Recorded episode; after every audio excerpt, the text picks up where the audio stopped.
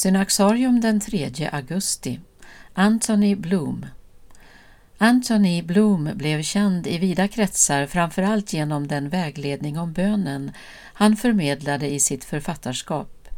I en av sina böcker berättar han om sin uppväxt och vad som bidrog till att ge hans liv den inriktning det kom att få. Han framhåller särskilt faderns roll. Under studietiden hände en gång när den unge Antoni kom hem under ett skollov att hans far sa ”Jag har varit orolig för dig”. Var du rädd för att jag skulle råka ut för en olycka? undrade Antoni.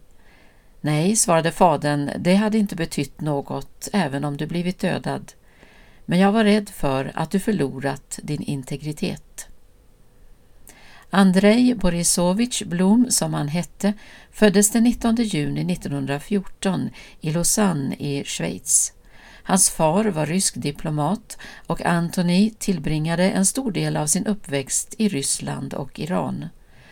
Under den ryska revolutionen tvingades familjen fly från Iran och slog sig då ner i Paris där de levde under ytterst enkla förhållanden. Här utbildade sig Antoni till läkare. Antoni Blom mötte Kristus i tonåren. Han hade bestämt sig för att ägna ett år åt att undersöka om livet hade någon djupare mening. Om jag kom fram till att det saknade mening skulle jag inte fortsätta mitt liv efter det året. Om sin omvändelse skriver han Jag mötte Kristus som person när jag som mest behövde honom för att kunna leva och i en stund när jag inte sökte honom. Jag fann inte honom, jag blev funnen. Efter att 1939 har återvänt från fronten där han tjänstgjort som läkare i franska armén gav Antoni Blom i hemlighet monastiska löften i den rysk-ortodoxa kyrkan. Han var då 25 år gammal. Några år senare antog han namnet Antoni.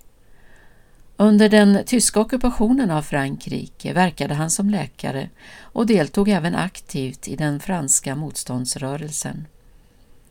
Efter kriget fortsatte han som praktiserande läkare fram till 1948 då han sändes till England för att bli kaplan inom Sankt Alban och Sankt Sergius, en gemenskap som verkar för att stärka banden mellan den ortodoxa och den anglikanska kyrkan. Två år senare utnämndes han till kyrkoherde för den rysk-ortodoxa kyrkan i London. 1957 blev han biskop och 1962 ärkebiskop. Han fick nu ansvar för den ortodoxa kyrkan i hela Storbritannien och Irland. Några år senare fick han även titeln metropolit. Som präst och andlig vägledare var Antony Blom rikt benådad.